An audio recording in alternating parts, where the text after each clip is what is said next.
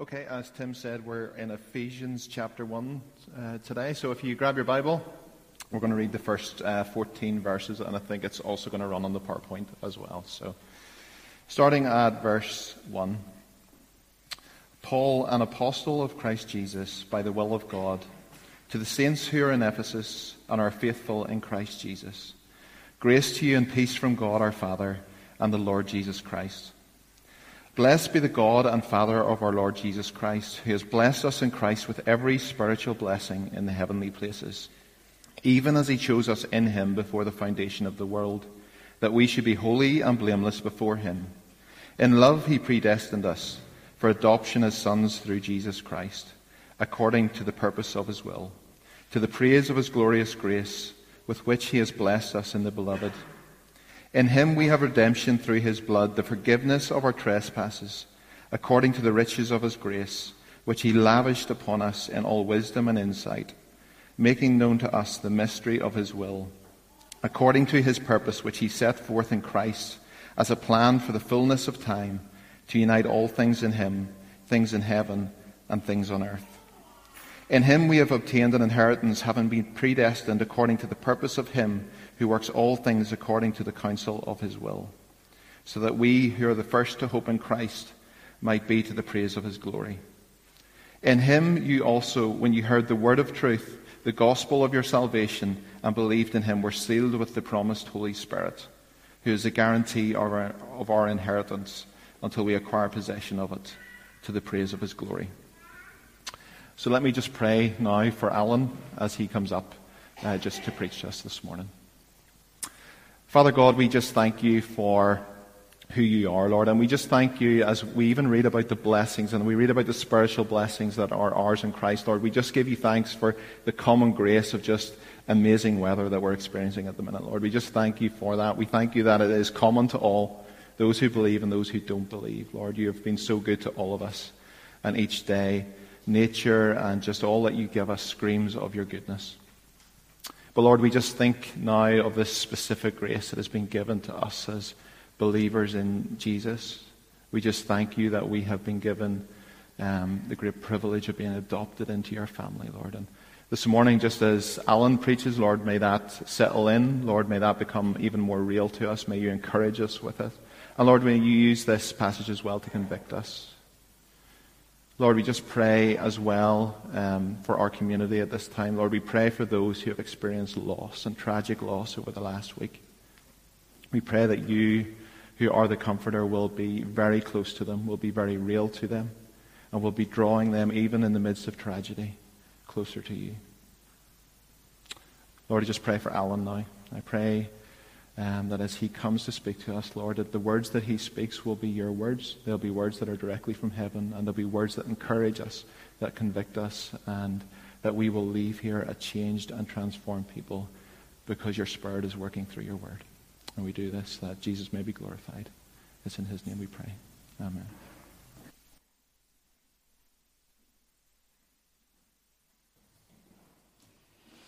Well, good morning. Uh, good to be with you in Rathfriland, where the sun always shines. The last time I was here, um, actually, was as a, as a, visitor. I was on a holiday and uh, drove, drove, taking some friends down to Newcastle, and we stopped off, and it was July, just about this exactly this time two years ago, and the weather was just exactly the same. So I assume in July in Rathfriland it is always like this. I've been here other times of the year, and it maybe hasn't been quite as sunny.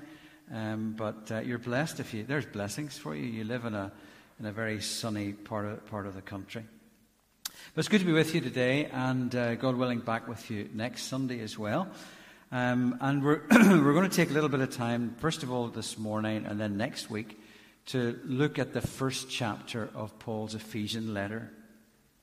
So, about 65 years ago, um, there was a Chinese Christian, his name was Watchman Nee, and he wrote a little book about Paul's Ephesian letter. And he called it very simply Sit, Walk, Stand. It's very easy to get your head around that. If you want to remember what Ephesians is about, that is actually what Ephesians is about.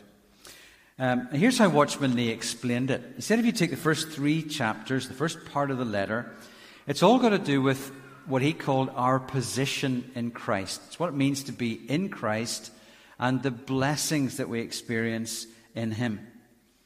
Um, and he highlights a particular verse in chapter 2, verse 5, uh, which says, God raised us up with Christ and seated us with him. So when we think about our position in Christ, we think of the word sit. We are seated with Christ in heavenly places. The second part, from the beginning of chapter 4 through till the early part of chapter 6, has to do not so much with our position in Christ, but how we then live in the world, our life in the world. And the key word there is the word walk. So, chapter 4, verse 1 says, Walk in a manner worthy of the calling to which you have been called. And the final part, from verse 10 in chapter 6 through to the end of the main contents of the letter, has to do with spiritual battle. It has to do with our attitude to the enemy. And chapter 6, verse 11 says, Take your stand against the devil's schemes. So, in terms of who we are in Christ, we're seated. Sit. In terms of how we live in the world, we're to walk worthy, live a life that's worthy of our calling. And in terms of the spiritual battle in which we find ourselves, we're to stand. That's how you'll remember what Ephesians is about. We're going to look, obviously, just at the very beginning of it, these two Sundays, um, this, this first chapter. And this morning, I want to look at the first 14 verses um, that, uh, that Dave, David has read to us. And in these verses, what Paul does is launches out in this extended chorus of thanksgiving and praise to God for how God has blessed us, the spiritual blessings that we have received in Christ. Now, I think it can be very easy for us to take all kinds of things for granted. We live in an age of entitlement where everybody ex- believes that they're entitled to, to whatever, whatever they want. And entitlement doesn't really sit very well with grace or with gratitude. So I wonder if I was to ask you for just to reflect for a moment on what you're thankful for about how God has blessed you, what God has done for you, I, I, I wonder what comes to your mind. Take a moment and think about it. What are the first things that come to your mind? You know, maybe it's ice cream, uh, at least for one, for one person in the room. Some of you are going to think, well, hasn't it been just wonderful to have this weather that we've had over the past few days, especially yesterday? Maybe it's a prayer that God has answered in a very specific way. Maybe it's some experience that you've had where God has just seemed to be really close in a very special way.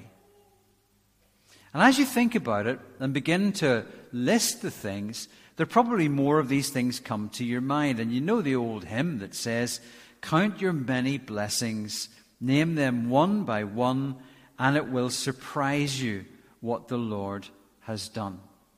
So I wonder what kind of things you think about. And I wonder how many of us, in thinking like that, would think of spiritual blessings. Not just the physical blessings, but spiritual blessings. And that's what Paul is talking about, and that's what we're going to look at just for a few moments here in this first part of the chapter. And what I want you to notice, if you have your Bible and want to glance at this, I want, what we're going to talk about is in, from verse 3 to verse 6, Paul talks about how we've been chosen and adopted by the Father. From verse 7 to verse 12, he talks about how we've been rescued or redeemed by the Son. And then in verse 13 and 14, he talks about how we have been sealed by the Spirit. Those are the three things that we want to think about.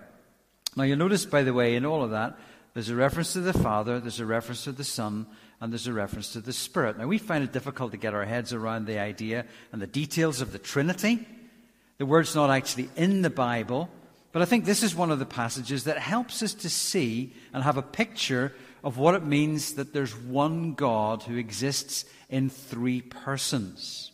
And here are the three persons of the Trinity Father, Son, and Holy Spirit, and they're working together to bring about God's plan of salvation. Now, the first part of it, verse 3 to verse 6, has to do with the Father. What does the Father do uh, in, in terms of these blessings? Verse 3 is really an introduction to everything that's going to follow. Um, uh, Paul writes, The God and Father of our Lord Jesus Christ has blessed us in the heavenly realms with every spiritual blessing. Now, the term heavenly realms, uh, or the heavenly places, is a very important term in Ephesians. You'll find it uh, later in chapter 1, you'll find it in chapter 2, verse 6, you'll find it in chapter 3, verse 10, and you'll find it in chapter 6, verse 12.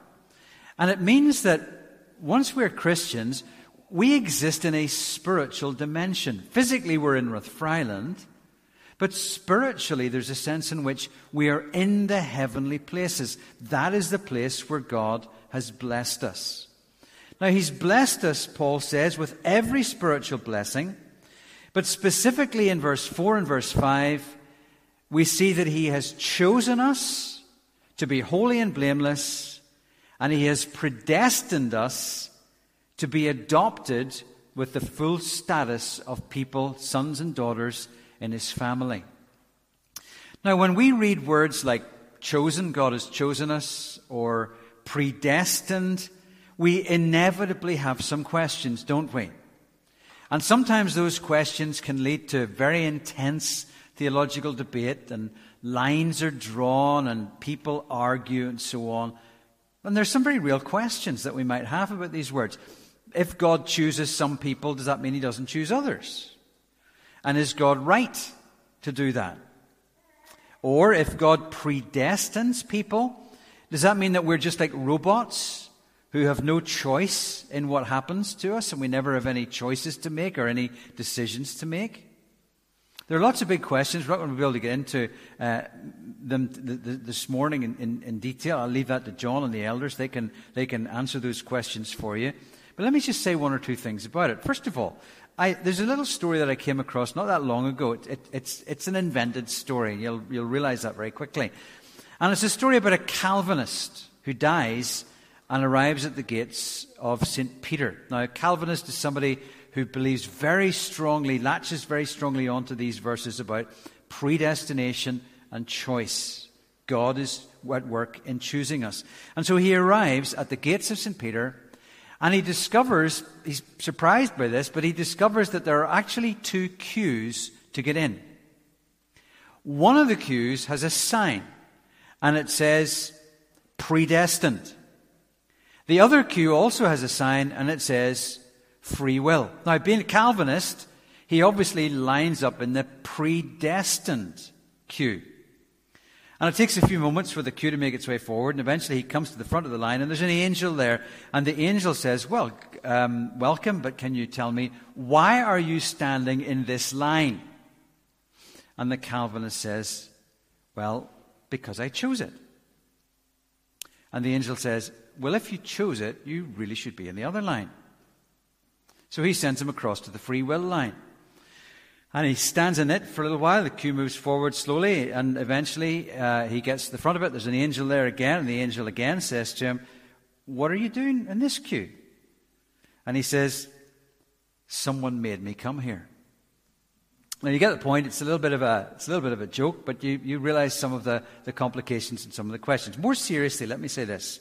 Sometimes one of the ways that people have found it helpful to think about this whole business of predestination is like this. Imagine there's a door, and on the front of the door it says, Come to me, all you who are weary, and I will give you rest. You think, wow, sounds amazing. And you walk through that door. It's, those are the words of Jesus. You walk through that door. And when you come to the other side, you look back and you see there's a different message on the inside of the door. And the message on the inside of the door says, In love, He predestined us for adoption. There's a mystery in all of this. But what's really clear about it, and what I want you to take away from this, is that if you are a believer, God has a plan for you. And it's a plan that goes all the way back before the foundation of the earth. And it's a plan that has its focus and that has its fulfillment in Christ. And you'll notice in the text, there's a couple of specific aspects of the plan. The first one is that it's a plan for us to be holy and blameless. Paul says he chose us in Christ before the creation of the world to be holy and blameless in his sight. That is our destiny. That is what God has for us. And it's also what ought to mark us on the way. The second thing is that God wants us to be his children. And this is where predestination moves from being a big word that makes us nervous to something that actually ought to encourage us. Because if you are in Christ, it means you are predestined for adoption to sonship. And you need to know this morning that you are completely welcome as a child in God's family. J.I. Packer, Jim Packer, was a British theologian. He died just about exactly a year ago. And here's what he wrote He said, Adoption, being welcomed into God's family, is the highest privilege that the gospel offers, higher even than justification. To be right with God, the judge, is a great thing, but to be loved and cared for by God the Father is greater. Chosen and adopted by the Father. But then Paul goes on, verse 7 to verse 12, he talks about the Son and how we've been redeemed by the Son. So if it's the Father who has planned our salvation, then it's through the Son that He has brought our salvation about. Our blessings are in Christ. We've been chosen in Christ. And the blessings that, we, that are on offer are only, only available in Christ. They're not available apart from Him. And specifically, Paul talks about redemption.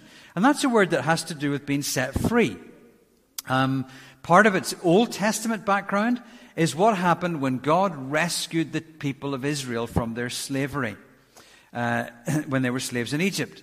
So, for example, Deuteronomy chapter 24, verse 18 says, You were slaves in Egypt, and the Lord your God redeemed you from there. Slaves, redeemed, rescued. But what you realize is that freedom comes at a cost. And the cost of our redemption is the blood of Jesus. Jesus died on the cross to redeem us, to provide us with rescue and freedom. He redeems us from our sins, and He redeems us from the condemnation that our sins bring with them. And that's why, as Paul focuses on some of the particular aspects of, of redemption, he focuses on this idea of forgiveness of sins. In Him we have redemption, the forgiveness of our sins. Verse 7. Isn't it true that some of the most wonderful words that are attributed to Jesus in the Gospels have to do with forgiveness. Remember the story about the paralyzed man? And uh, he had some really good friends. They thought, well, if he could be brought to, to see Jesus, well, he'd be able to walk again, and that would be wonderful. The best thing we could do would be to carry him in there. Um, of course, there was such a crowd that they had to go up on the roof, had to take a flat roof, had to take some of the, the roofing away, and they lowered him down into the middle of the crowd right in front of Jesus. And these friends were hoping and waiting to see that Jesus would allow their friend, enable their friend to be able to walk. And he eventually did. But first, here's what Jesus said to him Son, your sins are forgiven. Now, think for a moment about something about which you are very ashamed. Your biggest failure. What would it be to hear the words of Jesus say to you, Son, daughter, your sins are forgiven? Think about the woman who was caught in adultery. She was dragged before Jesus. There were people wanting to stone her. And Jesus, who was the only person who had the right to stone her, said this. Instead of condemnation, he said, Neither do I condemn you. Go now and leave your life of sin. Gives her forgiveness. And he gives her the opportunity of a new start. Not only has God determined that we would be in his family as his children, but through the death of his son, he has provided us with forgiveness. And he has done so according to the riches of his grace that he has lavished on us. That's the supply. It's the riches of God's grace. It's not limited, it's not rationed.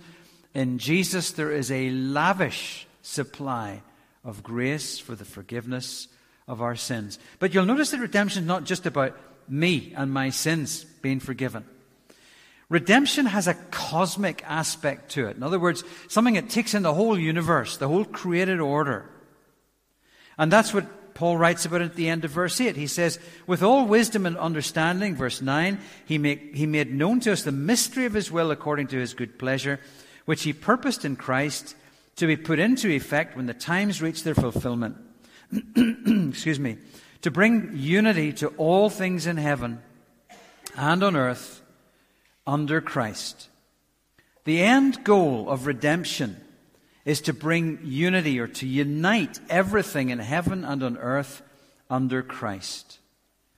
That's what God's plan is to bring everything together, everything together in its rightful place under Christ. Now, you know that the world that we live in was, uh, is not the way it was originally created to be. You know that it's out of joint. You know that it's broken. The early chapters of Genesis tell us the story of the brokenness of our world. They tell us about the way that men and women became disconnected from God, became out of joint with one another, and they even got out of joint with the created order, with all the thorns and the weeds and the pain in childbirth. And we live in the middle of this brokenness, this disjointedness. Everything is disjointed and disconnected. Of course, it's still a good earth, it's still a it's still God's good creation, but it's been broken and distorted. And God's plan is not to leave it like that. God's plan is to bring everything together and to do so under Christ.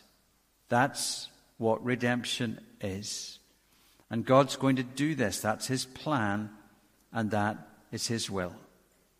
So we're chosen and adopted by the Father. We find redemption in the Son. And finally, we are sealed by the Spirit. Now, you'll notice that in these verses, there's a lot about what God has done. But there's also a little bit about what we do in response to all of it. Notice what it says in verse 12. We put our hope in Christ. And in verse 13, it talks about how we hear the gospel and we believe. And if you're not yet a Christian, that's what you need to do. You need to hear the message of what God has done in Christ, that Jesus has given his life to provide redemption, forgiveness. He's been raised again so that our sins can be forgiven, so that we can be set free from condemnation. And your response needs to be to believe it and to give your life to the Lord. There's no better day to do it than today. No better moment than this moment to do that. It's what the Ephesians had done.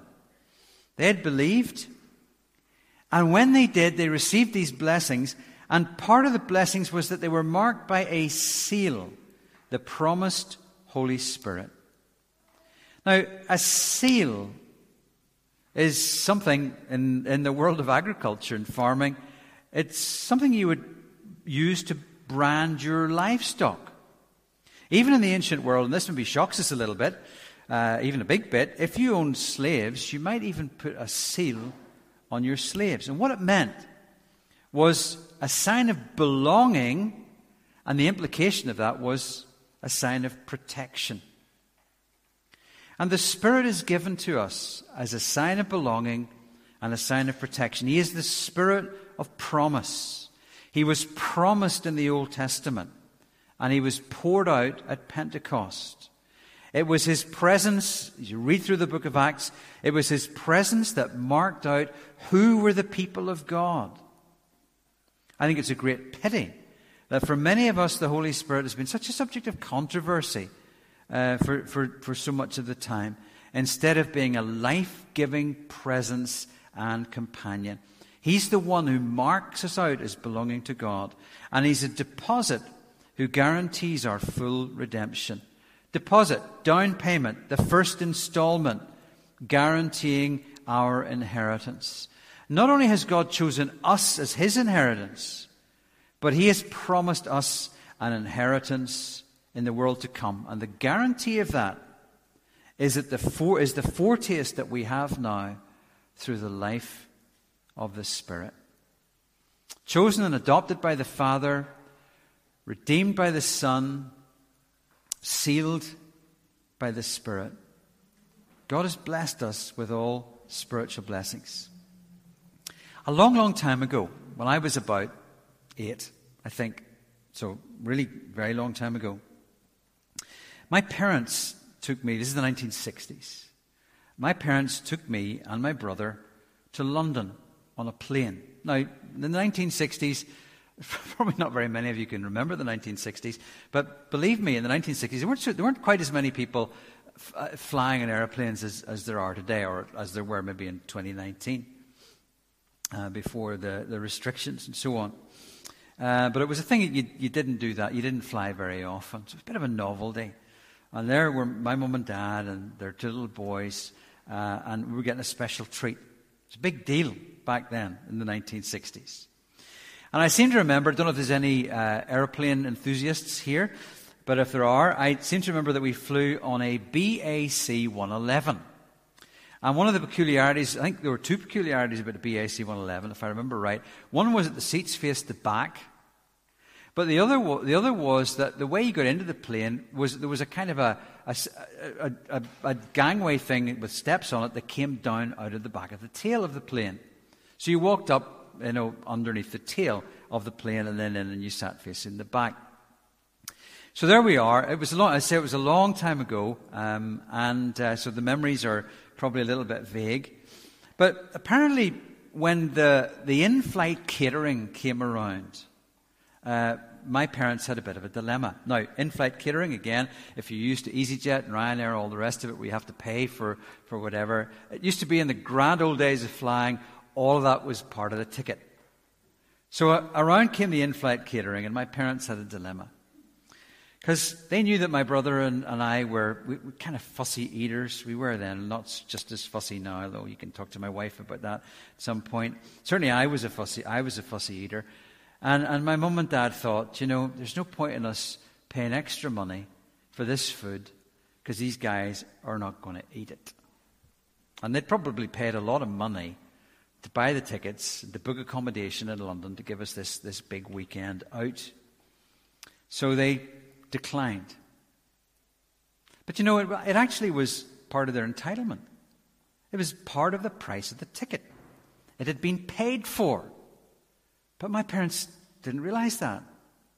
And so we missed out on part of what had actually been paid for and was made available to us.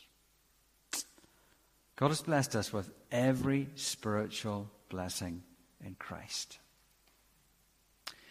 I wonder how many of us are a bit like my family, sitting on that plane, thinking, "Woo, we, we really won't take any of that. Thank you very much. We couldn't afford it. When actually the blessings were already paid for and they were ours for the taking and the enjoyment. If God has blessed us with every spiritual blessing in Christ, why would we want to miss out on the enjoyment of any of them? No doubt a lot of you, and I'm about to finish, but no doubt a lot of you are familiar with the story of the ten lepers that Jesus healed. Ten of them healed, only one comes back to express thanks. I was reading this story a few months ago, and there was just a thought that occurred to me about what was different about the guy who came back. There were several things that were different about the guy who came back. For one, he was the only one out of the ten who came back to say thanks. Another thing is that he was, this, he was a Samaritan. presumably the only Samaritan of all ten. But the thing that struck me that was different about him was he heard Jesus say something that none of the others heard. Here's what it was Rise and go. Your faith has made you well. Isn't it interesting that, you know, they all enjoyed the, the healing and they, they'd all been made well and they could all get on with their lives. But one heard those amazing words from Jesus, the words of affirmation Rise and go, your faith made you, has made you well. And the only reason he heard was because he had enough wit to be grateful for the grace of Jesus that had come to him.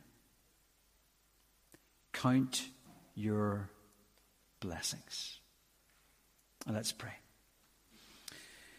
Lord, we thank you for your word this morning, and we thank you for the blessings that you have brought to us and given to us in Jesus. Lord, help us that we don't neglect these. Help us, for one thing, that we don't take them for granted. But Lord, also that we, that we learn to not only thank you for them, but to live in the fullness of the enjoyment of them. We pray in Jesus' name. Amen.